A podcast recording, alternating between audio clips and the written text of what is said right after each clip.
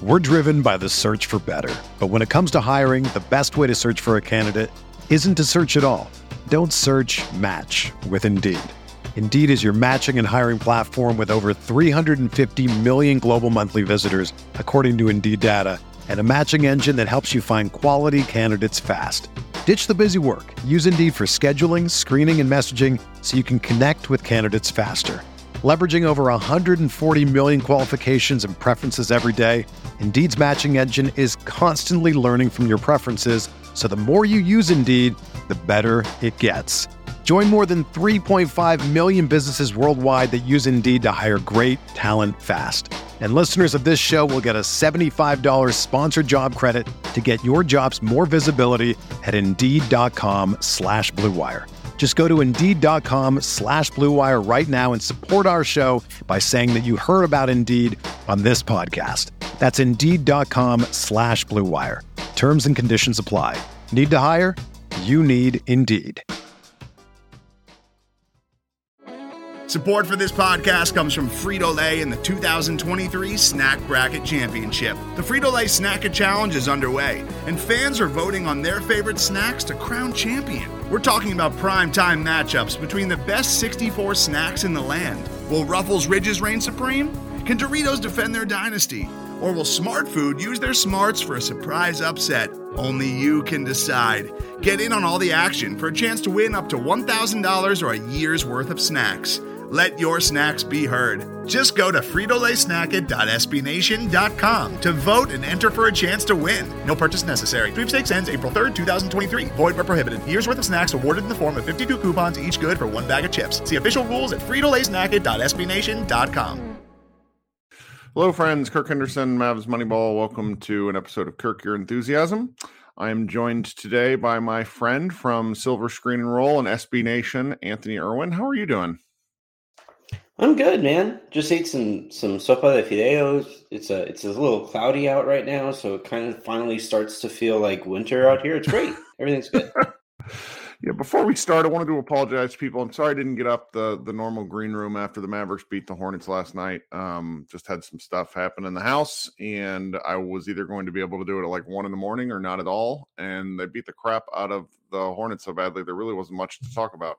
Um and I wanted to talk to Anthony here because uh, we're uh, our two teams are getting ready to face off in the first annual December Sadness Bowl of a pair of kind of teams with lofty expectations playing some odd basketball. Um, I just I, I wanted to sort of start off with if you could kind of walk us through you know through the first third of the season what are like some of the main plot points for the lakers season that that you've found are, uh, so far uh, well, first and foremost, injuries. You know, LeBron has missed about half the Lakers' games so far. Uh, they still haven't seen Trevor Ariza on the court. Still haven't seen Kendrick Nunn. Might not see Kendrick Nunn this year, to be really? honest. Yeah, it's it's it's really weird the way that they've handled his uh, the information surrounding his injury. It was like, yeah, he'll be out a few weeks. Okay, maybe he'll be out a little bit longer than that. Oh, all right, we'll see him next year. It's it's just it's super weird. Um, so uh, and then and then you know so after the injuries and and and uh, and all of that, uh, you know now we're starting to get to the uh, hey they're finally starting to turn things around portion of the season where it reminds me a lot of the uh, of the year that they had Dwight, where the, the Dwight Dwightmare season, where Mike D'Antoni was restarting the season every mm. time they mm. won.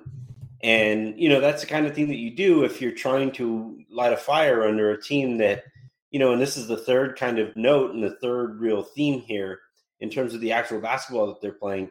They just have so many old guys who just don't really respect the regular season. So, you know, they'll they'll get up for certain matchups, or if they're getting embarrassed, they'll they'll really kind of play with a little bit more pride. But asking them to to be focused heading into a game against the Memphis Grizzlies without Ja Morant, you know, it was just it, everybody knew who that game was going, how that game was going to go, and it it went that way. And and then they won, I think, the next game and said, "All right, season starts now." And it's just like, shut up and play, please. Just just like, mm. just just please stop, please stop saying all the right things because they're they're smart enough to know what they should be saying and what fans would want to hear about their approach to the season.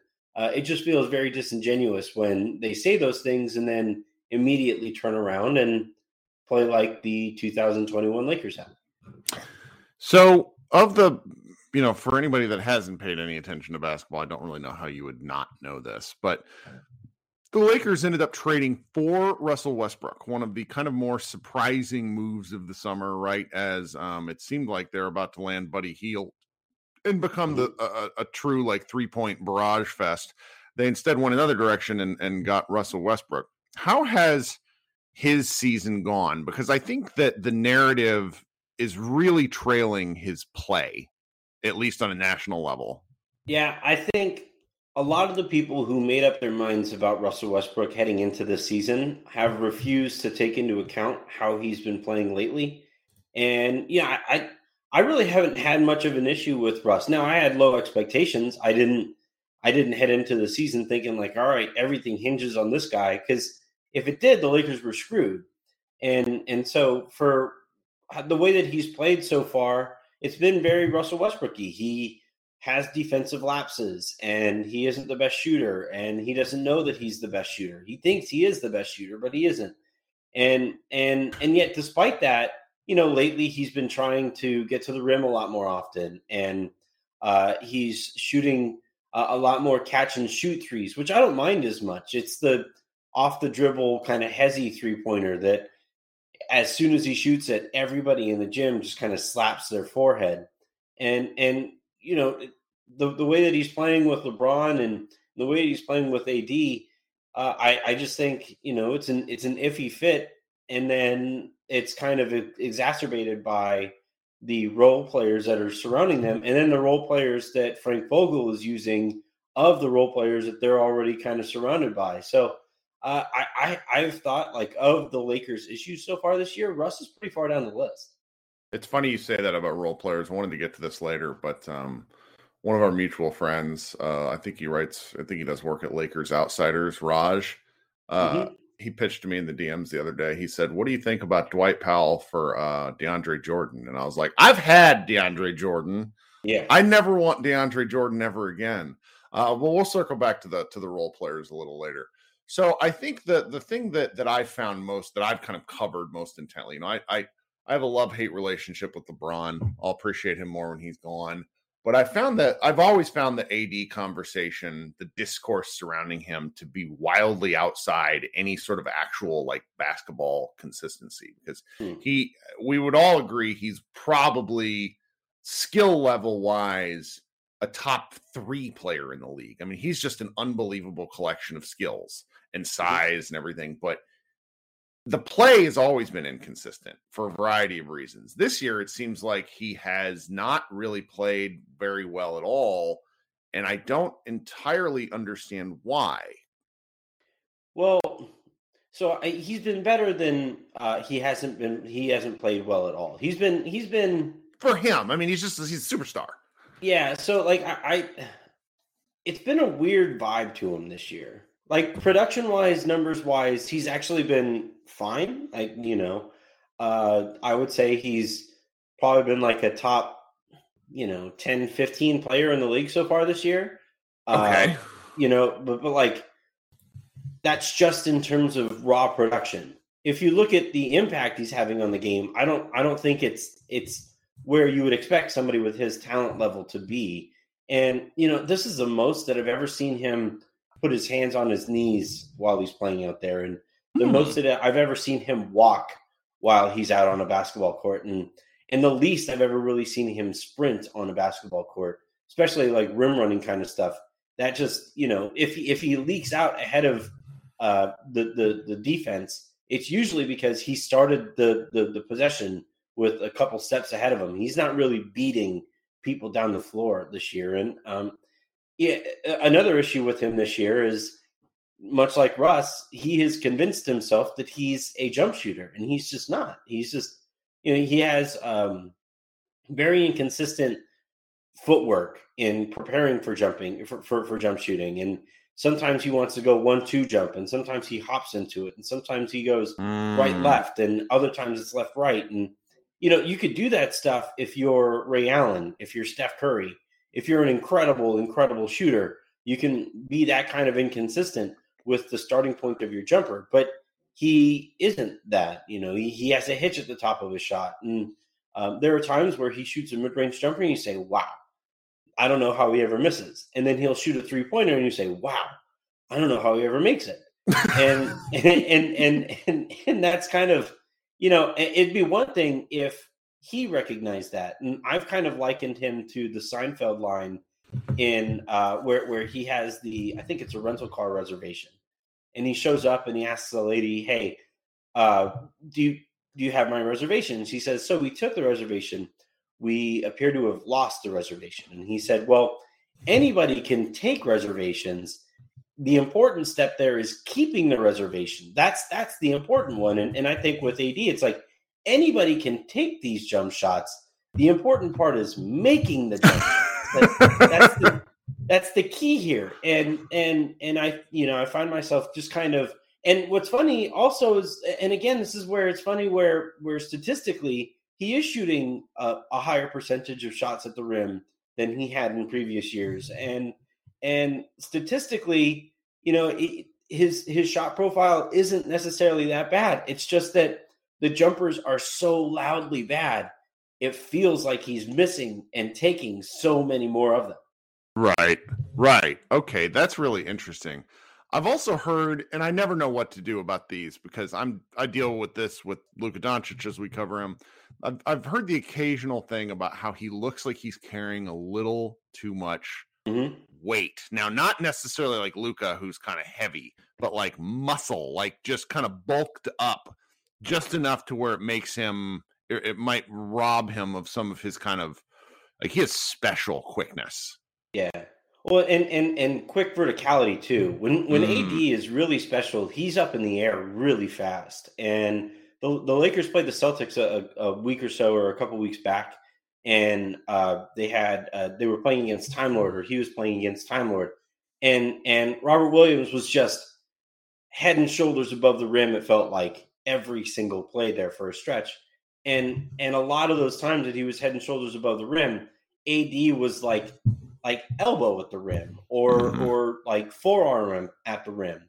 And and I think one thing so he was preparing himself apparently for playing more center this year. And the way that he went about it was to bulk up, to to add a little bit more muscle and and to get himself ready for, you know, those those physical, you know, shoving matches that you see in inside if you're going up against Joel Embiid, if you're going sure. up against uh, Nikola Jokic, Rudy Gobert. Uh, I, I just think I just think there's there's kind of a disconnect between his perception of the position and the way that the position can be played.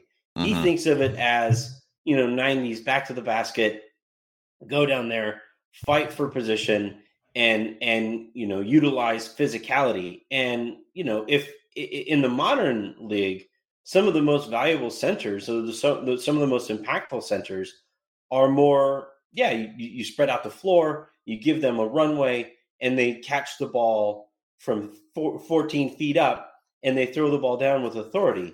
And and I think that is the best version of Anthony Davis, the, the kind of guy who, all right, if the, the, the court is spaced enough, you put him in the pick and roll. Russ is actually a, a very good pick and roll and definitely a, a good lob thrower. Um, and and AD gets up there and, and he finishes above the defense or over the defense. And Yep. And a couple years ago, when the Lakers were were won a championship, that was their they played volleyball on teams. They had they had JaVale McGee going up and, and catching the ball well above the rim. You had Anthony Davis going up and catching the ball well above the rim. And then you had Dwight, who isn't at that that he was never able to get as high as those guys, but he was still Dwight freaking Howard, so he could sure. still get you know he could still get up there and impact the the the game from on high. And and I think with with this kind of inconsistent perception or, or, or frankly incorrect perception of of the way that the position can be played or the way that he most successfully plays a position he's really thrown himself off because the other thing too is and you've seen this kp has this to him where both those guys would rather would rather go around or over the top of defenders but they don't really want to go through defenders right. neither of those guys do and AD adding bulk to himself and still being kind of reluctant to be physical and go through defenders. Like, what's the point? Yeah, he hasn't. I would love to see him commit a charge, like run somebody over. Shaq, Shaq used to do that on purpose. He would he would mm-hmm. know going into a game that if he was going up against Dikembe Mutombo or Vlade Divac, that like if those guys pick up a charge, they've bleeping earned it, right? Like they they they they caught an elbow to the chops and uh, and you know it hurt and it reminded them like all right if you're going to stand in here and take a charge it's going to hurt and i think with ad if you're going to bulk up like that you have to be willing to send those kinds of physical messages well it's really interesting i'm glad you touched on the the porzingis thing um, because their matchup is going to be i normally love watching Luka and lebron because Luka loves playing against lebron and lebron I mean, loves playing against Luka. yeah and yeah there's just a real I think um the story didn't get told at the time, but when Luka was like waiting outside of the Lakers locker room after the first time they matched up, a little later on it came out from someone I don't remember who that that like annoyed the shit out of LeBron. Um mm. but that was before Luka had re- like Luka was good his rookie year and then his second year Luka was great.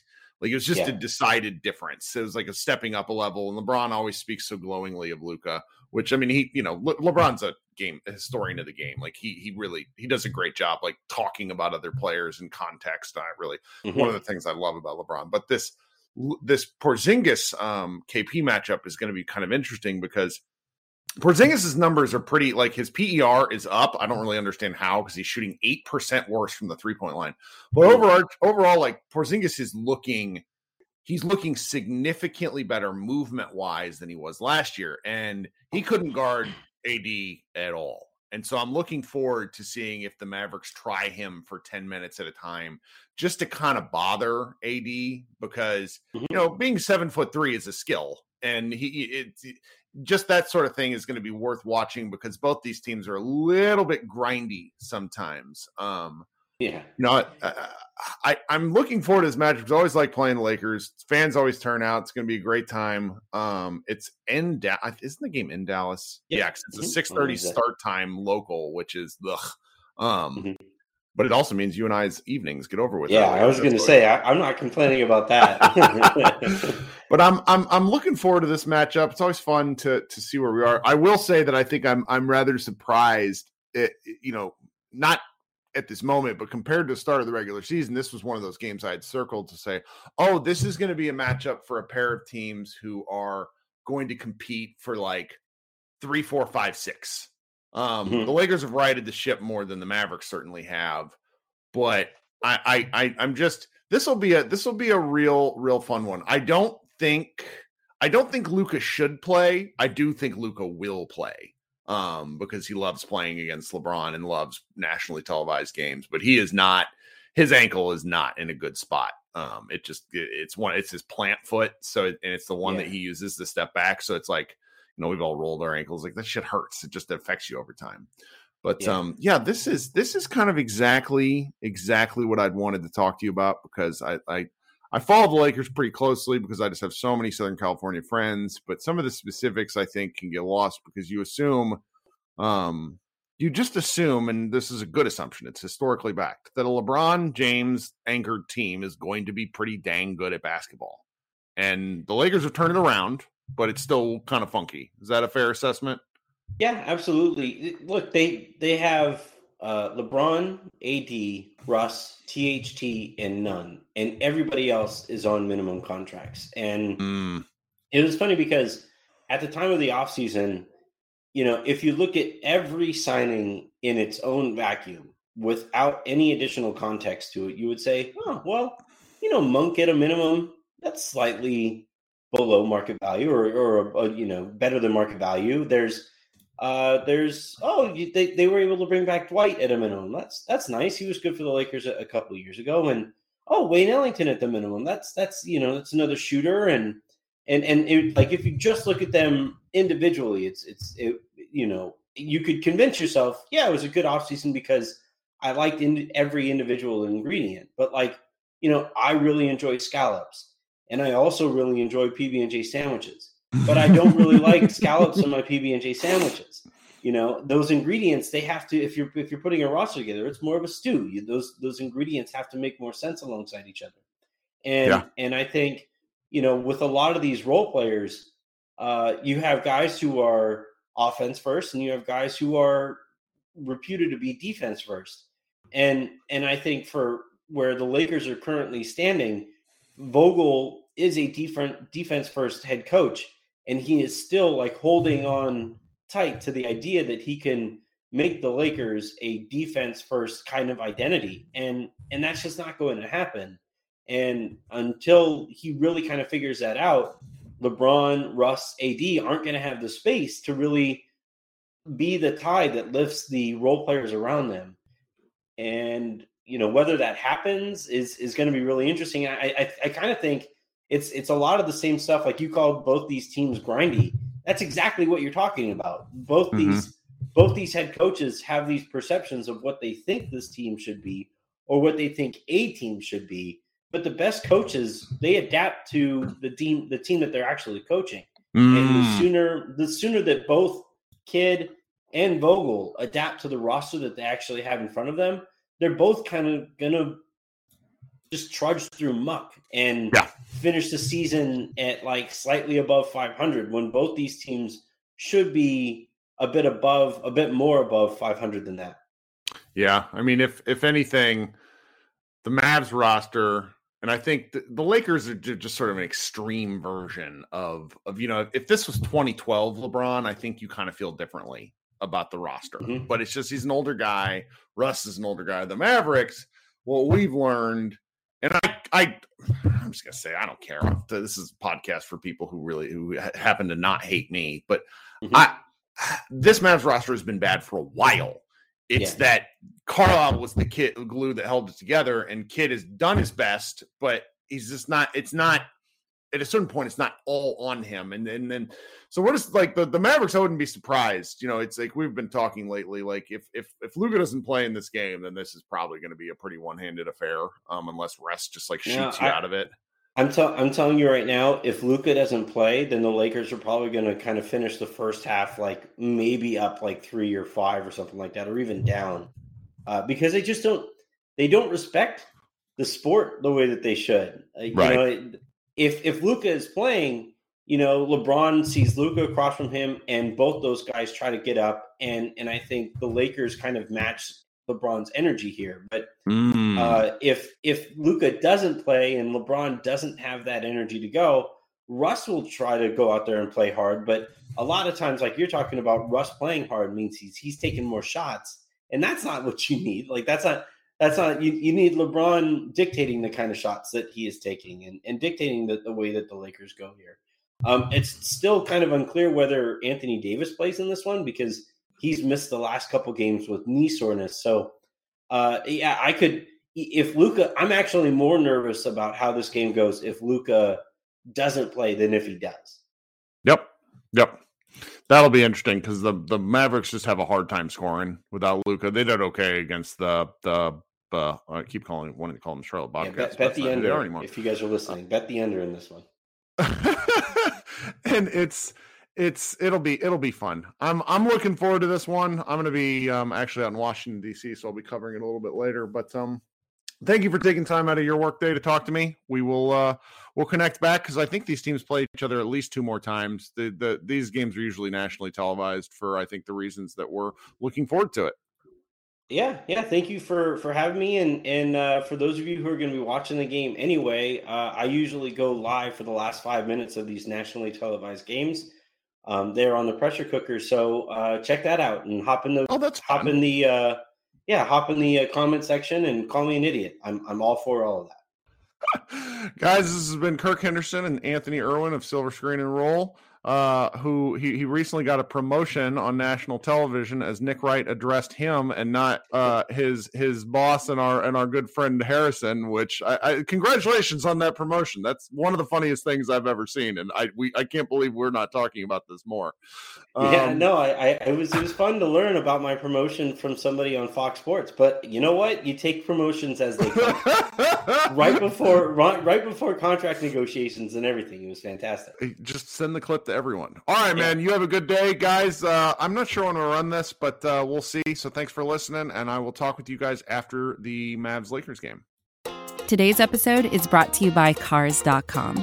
With over 2 million vehicles and 50,000 more added every day, Cars.com will match you with the perfect car for you, your budget, your life, your style. And if you're ready to say goodbye to your current car, Cars.com will get you an instant offer to cash it in. Just start by entering your license plate, and get matched with a local dealer who will write you the check. So whether you're looking to buy or sell, just go to Cars.com. It's magical.